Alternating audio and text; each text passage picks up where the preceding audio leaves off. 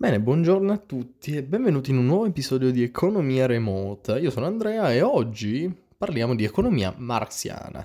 Marxiana perché deriva da Marx, che altro non è che il simbolo, ecco, dell'anticapitalismo, che non sto qui a spiegarvi perché, perché devo ancora, ecco, studiarlo per bene e quindi non voglio raccontare balle, possiamo dire, ma mi concentrerò sull'inquadramento storico-economico di tale periodo. Allora, noi abbiamo lasciato eh, all'ultimo episodio il nominativo e pertanto il contenuto del, dello schema no, strutturato da me ehm, a riguardo del quadro complessivo di tutto ciò che accadde nell'economia classica, ok? Di chi è composta, da che cosa ehm, è formata, ma anche letteralmente il, il nome in sé, eh, perché esiste, cioè perché è stato denominato economia classica e non economia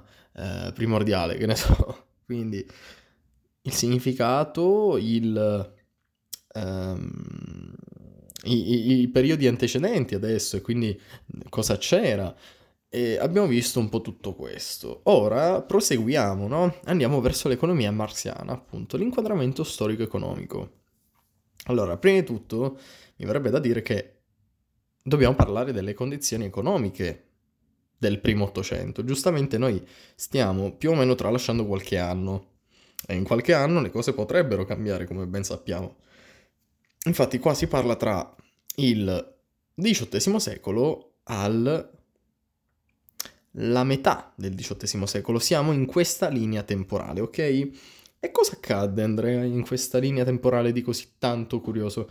Bene, allora, l'economia industriale è avanzata. Si è espansa in quasi tutta l'Europa, quindi dal Regno Unito alla Germania, pensate un po', compresi tutti i paesi occidentali laddove diciamo che il contadino non era proprio uno di quei mestieri saldo, no? Eh, fissato, fisso, ma bensì poteva anche, mh, mm, ecco, essere, ehm, sì, mm, accolta all'interno della struttura sociale, ehm, appunto l'espansione industriale e manifatturiera che comunque doveva essere voluta. Se non era voluta è ovvio che all'interno di quella nazione, di quello Stato, non Mm, non si percepiva neanche l'area, dipende un attimo da, da, dalle concezioni. Ecco. Fatto sta che gli stati che si mostravano più ricettivi all'accoglimento di essa, eh, di sicuro ne avrebbero tratto profitto e avrebbero raggiunto quell'obiettivo che si racimola poi alla fine semplicemente nell'espansione industriale. Con tutto ciò, vi voglio dire che in stretta simbiosi, e simbiosi significa semplicemente rapporto stretto tra cose o persone, eh, in stretta simbiosi con lo sviluppo industriale, praticamente si accelera il processo di eh, subalternità lavorativa, che altro non è che lavoro salariato eh, con il fattore caratterizzante della produzione manifatturiera. Andrea, cosa mi stai dicendo? Vi sto dicendo che il lavoro salariato, salariato equivaleva alla ruota della manifatturiera, eh, della, della, manifattura, scusate. Immaginatevi un po' mh, mm, la produzione come un carro, no? Sopra la produzione c'è ehm, l'industria, c'è la manifattura, c'è la manifattura, sì, e c'è tutto ciò che potrebbe riguardare la produzione, la distribuzione, è, so- è tutto sopra quel carro. Cos'è che fa muovere quel carro? Le ruote. Le ruote chi rappresentano? Il lavoro il lavoro salariato, quindi i dipendenti dei capitalisti. E pertanto i dipendenti dovevano essere retribuiti in qualche modo e abbiamo studiato che la retribuzione che gli si diceva era quella delle sussistenze, altro non è che semplicemente retribuzione che va a rimpiazzare ciò che ti serve per la sopravvivenza e quindi il bisogno primario che richiedi ogni mese, ogni settimana. Poi la paga veniva data non so di preciso, eh, ma comunque a distanze temporali non proprio eh, corte, medio-lunghe possiamo dire, ecco, però del tutto accettabili anche ai giorni nostri. Ovviamente c'è da dire anche questo.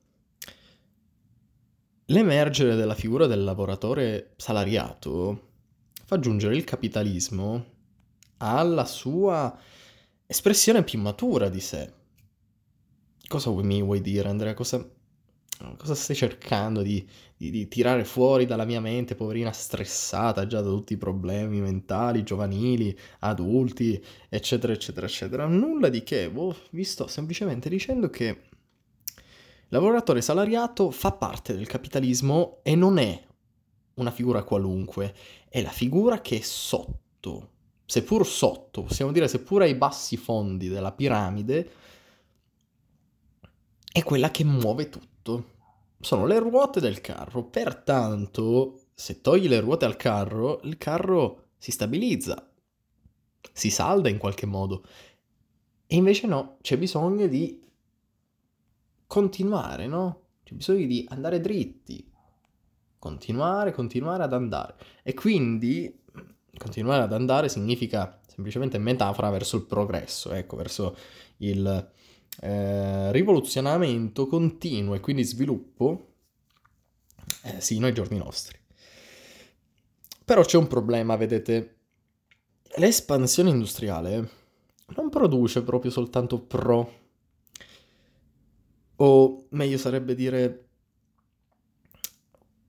profitti, nel senso, beh, oh mio Dio, utilizzare questo termine in economia potrebbe essere abbastanza mm, faticoso da percepire come lo intendo io. Allora, possiamo dire i pro e contro, no? I pro e contro dell'espansione industriale. Possiamo semplicemente abbreviare così.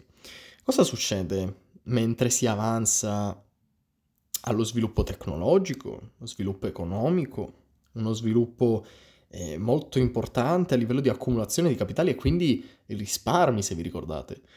Il proliferare gli opifici, che altro non sono che semplicemente stabilimenti, eh, in questo caso industriali, ok, fabbriche, e pertanto proliferare significa espandersi, ok, moltiplicarsi. Se non altro, l'economia eh, industriale e, la, e, il suo sviluppo portò anche ingenti profitti, no? molto eh, ampi, vasti, ma nel loro avevano quel lato occulto, quel lato fosco, losco, come volete dirlo, si può dire in entrambi i modi in teoria perché significa comunque la stessa cosa, paura, oppure possiamo dirlo semplicemente così, la realtà celata.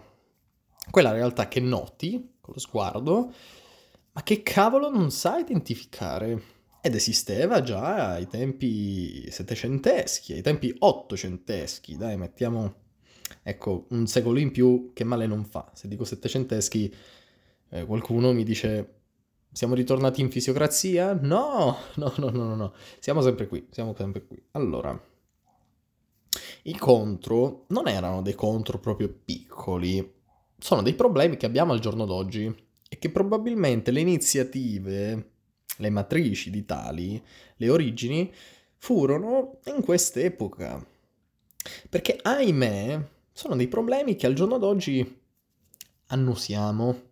Sono dei problemi che al giorno d'oggi accendi il telegiornale la mattina alle 8, guardi e dici, cavolo, eh, l'Africa mica è tanto messa bene con l'acqua, eh. Mm. Insomma, i contro erano questi. Estensione del lavoro di fabbrica. Che uno potrebbe dirmi, ma Andrea, ma sinceramente, ma l'estensione del lavoro di fabbrica, ma che problemi dovrebbe recarmi? Eh, in realtà i problemi li reca come? Perché l'estensione del lavoro di fabbrica in sé per sé... Non so se vi ricordate, ma io avevo annunciato che una giornata lavorativa di tale, di, di, di tali indulgenti, di questi poeretti che miserabilmente volevano semplicemente vivere, durava all'incirca 15-16 ore al giorno, su per giù. E sono tante ragazzi, ma io l'ho già detto tutto ciò. Quindi espansione del lavoro di fabbrica, sì, produceva profitti a livello familiare, ma ricordatevi che ci sono anche i bambini di mezzo, ricordatevi che le mamme non avevano pace, cioè la casalinga era già qualcosa di privilegiato, era, qua, era qualcosa di autoritario, era qualcosa di astratto a chi dovesse campare tre figli, due figli, un figlio, perché un figlio era ciò che ti potevi permettere se eri unicamente dipendente. Tanto che questi indulgenti, che io nomino così, queste precarie condizioni di vita, insomma, non li favorivano, lo sappiamo tutti, nel senso, una persona che viene sfruttata al posto di essere utilizzata come dipendente, ma allo stesso tempo collaboratore all'ottenimento del prodotto, mh, mm, non è la stessa cosa, ok? Sfruttamento è diverso dalla collaborazione. Pertanto l'estensione del lavoro di fabbrica sì, era un pregio ma allo stesso tempo un contro. Un altro contro è lo spopolamento delle campagne. Non so se voi lo sapete, ma l'inurbamento, che altro non è trasferimento da campagna a città, ha creato dei danni all'agricoltura, che fino ad allora comunque era centro dell'economia, ma lo è eh, sino a questo momento e lo sarà, ma ecco, far spostare il centro ideale lavorativo e professionale eh, anche a livello di ricerca professionale, la città fece sì che tutta la popolazione poverina in quella situazione di plo- ploretario, eh, che appunto significa, che altro non significa che semplicemente persona appartenente alla classe lavorativa che però non è proprietaria di nulla, non, è, non ha diritto di monopolio su nulla se non se stessa e la sua riproduzione se volontaria. Quindi, in poche parole, tra l'altro è un termine che deriva eh, dall'antica Roma, in poche parole, queste persone poverine mm, non stavano proprio benissimo, ecco ragazzi. Nel loro, giustamente, la ricerca di una professione sana e salda a livello di tempistiche, e quindi possiamo mettere tra tante virgolette contratto indeterminato, eh, fa sì che si trasferiscono, cavolo, salutano i parenti che da una vita e gli amici che da una vita conoscono in campagna e decidono di abbandonare quel posto nativo, magari per alcuni, trasferirsi nell'innovazione, nella rivoluzione, nella, nel fulcro del mondo lavorativo che attualmente è pur così, è uguale, identico, è la medesima cosa applicata ai giorni odierni. Quindi qui abbiamo anche queste basi, ecco, queste basi della struttura sociale che c'è, che è presente al giorno d'oggi, seppur base, basica, proprio fondamenta, ma sai almeno se c'è o no, sai almeno se è presente tutt'oggi e io in questo caso vi confermo che sì, è presente pure al giorno d'oggi questa concezione del tipo se vai a New York, che è una metropoli, il lavoro lo trovi sicuramente. Se vai a Milano, che è una città ben fornita e con un buon commercio estero con tutta l'Europa, puoi trovare più lavoro di sicuro che andare magari, non so, in un paesello, ok? In un villaggio. E pertanto lo consigliamo ai parenti, agli amici, quando si parla di lavoro, la prima cosa che ti viene in mente è, senti, ma tu che lavoro vuoi fare? Eh, voglio fare questo lavoro. Eh, qua, sai, non è tanto richiesto, dovresti provare ad andare lì. Eh, non lo so, ti nominano Firenze. Prova ad andare lì. Però è sempre un fulcro, no? Sempre città. Tralasciando questo. Un altro contro è la crescente povertà negli Islam. Islam vi spiego cosa sono. Sono quartieri poveri affiancati praticamente ai centri industriali. Quindi immaginatevi queste fabbriche, ovviamente ottocentesche, e quindi mh, mm, non proprio eh, condotte da macchinari, bensì da parecchie persone, tanto casino e magari anche un minimo di inquinamento già ai tempi si stava per iniziali- inizializzare. Ecco. Fatto sta che Islam erano questi quartieri un po' poveri, no? Un po', mh, mm, parecchio poveri, erano delle avrebbe da dire, ecco, quartieri trasandati, no? Quei quartieri lì un po'... Mm, mm, mm, un po' così. Mm. Ritornando a noi. Ora Andrea però mi hai fatto incuriosire, no? Cioè, le condizioni sociali nel primo Ottocento, quali sono? Eh, allora le cronache di quell'epoca si soffermano molto a descrivere queste possenti problematiche, queste possenti precarie condizioni. L'ineguaglianze sociali problema che c'è tutt'oggi, ragazzi, come vi stavo anticipando in precedenza, che erano anch'esse conseguenze del processo di industrializzazione. Giustamente, quando tu inizi a far elevare il capitale di un capitalista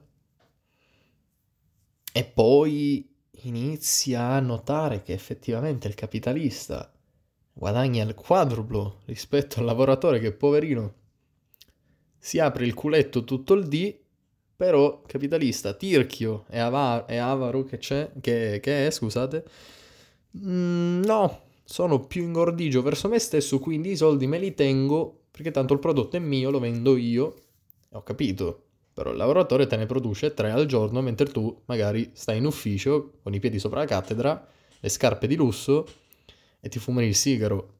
Non è corretto. È una mentalità corretta. Tanto che poi vedremo che in quest'epoca si sviluppano delle concezioni, ma soprattutto delle... Mm, verrebbe da dire delle classi, ma più che classi sono, ecco, dei, dei principali esponenti di un pensiero critico su tutti questi aneddoti, no? su tutta questa situazione, ecco, dal punto di vista vissuto del lavoratore. Nominiamo una persona, ecco, che è un economista, ma anche grande filosofo, che in sé per sé racconta un aneddoto molto interessante. Esso è Friedrich Engels. Non è altro che un personaggio, un grande filosofo ed economista, come ho appena detto, che stringerà tra l'altro un sodalizio con Marx in persona. Racconta un aneddoto, tra l'altro, assai emblematico, proprio rappresentativo, simbolico.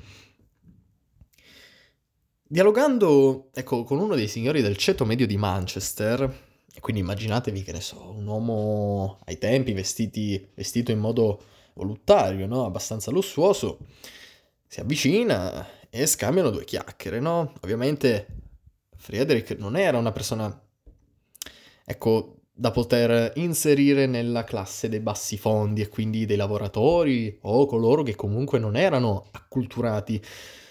Frederick era una persona che sapeva dove metteva il piede, sapeva ovviamente pensare, concepiva ciò che gli altri dicevano e sapeva analizzare ciò che sentiva. E racconta di questa vicenda molto molto molto strana ma allo stesso tempo in aiuto a noi che vogliamo intuire, immedesimarci un attimo in questa situazione che ci puzza già da adesso di qualcosa di mm, cattivo, no? Non proprio pulito, non giusto, un po' di iniquità. La sentiamo, no? Attorno a noi che gironzola qua, ci vaga un attimo, ci passa sotto l'ascella, poi ci passa sotto al collo. Sotto al collo no, ecco, se ti passa sotto al collo mi sa che hai un problema intestinale, però eh, dietro al collo, comunque, vabbè, ritornando a noi, praticamente racconta di questo dialogo con questo personaggio del ceto medio di Manchester. Premetto che lui aveva fatto notare quanto fossero miserevoli le condizioni della gran massa della popolazione di quella città. E i suoi bassi fondi di come fossero in povertà, in eh, continua povertà e veramente quasi un qualcosa di triste, no? All'occhio umano. Perciò non, perde, non perse tempo, no? Dentro di lui pensò, cavolo, è una persona che ha una certa virilità, una certa autorità in questo paese, perché non gliene parlo, magari trova qualche soluzione. Bene, Ora vi racconto il chiacchiericcio che c'è stato tra tali. Gli dissi che non avevo mai visto in vita mia una città mal costruita. Mi ascoltò pazientemente e all'angolo della strada dove ci separammo disse soltanto Eppure qui si fa un mucchio di denaro. Buongiorno, signore. Ragazzi, uno che vi saluta in questo modo, e io non so cosa abbia detto prima, eh, magari eh, si è mostrato d'accordo, però le ultime tue parole sono queste, beh, significa che lo sfruttamento del lavoratore e pertanto dipendente, sottopagato, eh, scusate, pagato, anche se in questo caso effettivamente è sottopagato dal capitalista, rendeva il capitalista ricco. Semplicemente per il fatto che se io ti pagavo di più, e qua ritorniamo ai discorsi di Malthus col problema del principio della popolazione, se io ti pago di più e moriamo tutti, mm, ma no, io non voglio morire, tu vuoi morire, no, e allora stati buono che io ti do i 500 euro che ti servono per comprare la mela, la frutta, l'acqua, ciò che ti serve, però più di tanto non posso, che se no tu mi fai 5 figli, quello me ne fa 6 e io figli non ne posso fare anche se ricco. No, giustamente il capitalista si difende con tali motivazioni, se vi ricordate i discorsi di Malthus, che fanno sorgere una rabbia interna fenomenale, cavolo, ti viene un fuoco che arde, che se tu apri la bocca diventi un drago. E quindi cosa succede? In automatico cavolo, ti senti soffocato, no? Ti senti stretto qua al collo con una mano del capitalista che ti dice, guarda, io, c'ha la mano destra sul mio collo e la mano sinistra con i soldi, che sono pochi, però li devi accettare perché giustamente stai morendo di fame. E però in questo caso, cavolo, giochi sulla miserabilità di tali persone. Cavolo, giochi sulla povertà di coloro che erano nell'ultima classe di coloro che erano rappresentati come indulgenti, di coloro che vivevano queste precarie condizioni di vita e di lavoro. E per giunta sfruttati e presi in giro da qualcuno a cui si affidavano per vivere. Ma, ragazzi, le virtù morali dove sono? Come disse Umberto Galimberti, le virtù morali alla fine non esistono se non le cerchi giustamente, cioè niente ti arriva da sé. Ti deve essere insegnato. Mi ricordo questo argomento perché ho visto un video dove appunto il quale diceva mi arrivano padri che hanno ingenti quantità di capitali vasti e comprano il Porsche al figlio a 18 anni. Poi si accorgono che però il figlio in azienda mm, non sa dare profitto, non sa, dare, non sa essere proficuo per l'azienda, quasi uno scansafatiche. E Umberto Galimberti giustamente ci domanda, senta, ma lei perché ha comprato un Porsche a 18 anni a suo figlio? Tra l'altro neopatentato.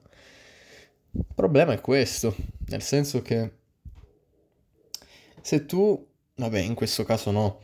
Però se tu effettivamente regali e non fai combattere tale persona, questa figura, per quello che vuole, eh, c'è poco che comprenda. C'è poco che comprenda perché nel vivere comprendiamo e non nel sentito. Nel sentito possiamo annunciare se ci immedesimiamo, se analizziamo, studiamo ciò che stiamo sentendo, beh forse qualcosa ci può arrivare sotto al naso, ma il magone che sentiamo nel petto non lo sentiremo finché non sarà periodo di realtà per noi stessi, periodo di eh, momento di, di, di, di di realtà per noi stessi, sì, momento di vivo. Cioè quel momento in cui ti accorgi di essere in quella situazione che avevi già sentito nominare, come per esempio il Covid, non so se qualcuno è entrato in quarantena di voi, io sì, e finché lo senti dire, ma sì, mi sono fatto due settimane, stavo male, fide, sai, la tristezza poi ti avvolge, e vabbè, cioè dentro la tua testa dici, ma sì, ma che ci vuole, stai a casa due settimane, fai quello che ti pare, la scuola in distanza, mangi subito, e ho capito, però stai chiuso in una stanza, però non puoi uscire. Cioè, eh, se hai una finestra, e io grazie a Dio la ho, apri, guardi fuori, dici wow che bella giornata, chiudi e basta, cioè non succede più nulla. E soltanto vivendo il magone ti, ti nasce, ti cresce e ti rimane da qualche parte, non sai dove, però ti rimane perché hai la paura, no? Hai un attimo l'ansietta che ti possa ritornare. Ritornando a noi, problema era proprio questo. E per concludere, dico semplicemente che se raffrontiamo tutto ciò che aveva detto il filosofo scozzese Smith con le sue previsioni liberiste, che non so se vi ricordate quali erano, ma lui concordava con l'idea che la ricchezza della nazione era la soluzione. Bene, il pensiero liber, liberalista c'è. Liberista, scusate, il pensiero liberista c'è Cos'è che manca? Eh, mancano i fatti. Eh, mancano i fatti. Eh, senza i fatti non si va da nessuna parte. Il problema è qual è? Il problema è appunto che la ricchezza della nazione non è un obiettivo facile, è un obiettivo che bisogna suddividere in step, bisogna saper suddividere in step, bisogna saper progettare, organizzare, fissare mini step che raggiungono grandi step, per poi arrivare alla conclusione, ma non è un qualcosa di immediato, ci vogliono anni. E allora giustamente cosa si erano pensati i capitalisti, no? Le condizioni sociali dovranno essere a favore nostro, giustamente. E allora che ci inventiamo, ragazzi? Che ci inventiamo? Fide me, io voglio essere ricco, tu vuoi essere ricco, tu pure. Allora a posto, qual è il problema? Viviamo con la ricchezza, no? Troviamo un modo per diventare ricchi. Sì, sfruttando gli altri, grandissimi. Quindi la ricchezza della nazione diventò la ricchezza di una parte della popolazione. Tutto il resto, se vi ricordate, era terzo stato. Basta. Coloro che vivevano nella miserabilità non potevano permettersi nulla, oltre che ai propri capelli, ai propri peli, ai proprio, al proprio corpo, se poverini potevano gioire perché comunque la peste girava, le malattie c'erano e quindi, insomma... Oh mio Dio, la peste girava? No, però ecco, le malattie erano presenti e i farmaci di sicuro non erano quelli che ci sono oggi, erano delle erbe che tu mm, bevi, la fidati di me, eh, starai meglio domani, sì, magari in realtà non ti svegliavi nemmeno, però vabbè, grazie mille per il consiglio. In poche parole, si è smentito ciò che aveva detto tutto, che, ciò che aveva detto esplicitamente il signor Smith, no? Il filosofo che, cavolo, era molto saldo, era molto ferreo in queste eh, ideologie, più che ideali, mm, non voglio fare riferimento a utopie, eh, lui era proprio, proprio mm, condizionato no? nell'avverare, nel far sì che avvenissero tali condizioni sociali. Non riuscì nel suo intento e pertanto possiamo nominare le utopie, ma non lo so, non lo so. Sa, sapete, preferirei ehm, starmene un po' sull'intermediarietà, nell'intermediarietà, no, sulla media tra questi due significati, questi due termini. Bene, del resto però chi traeva i vantaggi alla fine è il capitalista, ovviamente. Insomma, Smith eh, fu smentito dai precetti che lui aveva emesso liberisti. Ma non fu l'unico essere smentito. Il problema qual era? Che già nell'ultimo filone della dottrina classica, come vi ricordate, alcuni sentivano effettivamente una puzza sotto al naso. C'era qualcosa che non andava, cavolo. Erano un po' tutti attraccati al porto del dubbio, no? Se vi ricordate, Malthus aveva inoltrato questo losco futuro che si presentava per le masse punto in povertà. Lo aveva inoltrato, aveva un attimo raccontato, narrato ciò che poteva succedere e che secondo lui sarebbe successo. Riccardo, David Riccardo si era occupato dei meccanismi di freno del sistema, cioè lui addirittura aveva cercato una soluzione, si era messo in gioco, non riuscì nel suo intento, però cavolo, aveva confermato la vera esistenza, la reale esistenza di un problema all'interno del sistema economico.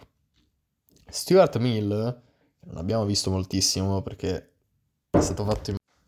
Stavamo dicendo, Stuart Mill vedeva ormai chiaramente che l'avvento del capitalismo industriale non possedeva tutte queste virtù salvifiche. semplicemente per il fatto che i suoi ottimisti erano deceduti e quindi pertanto tutto questo gioire era un po' finito.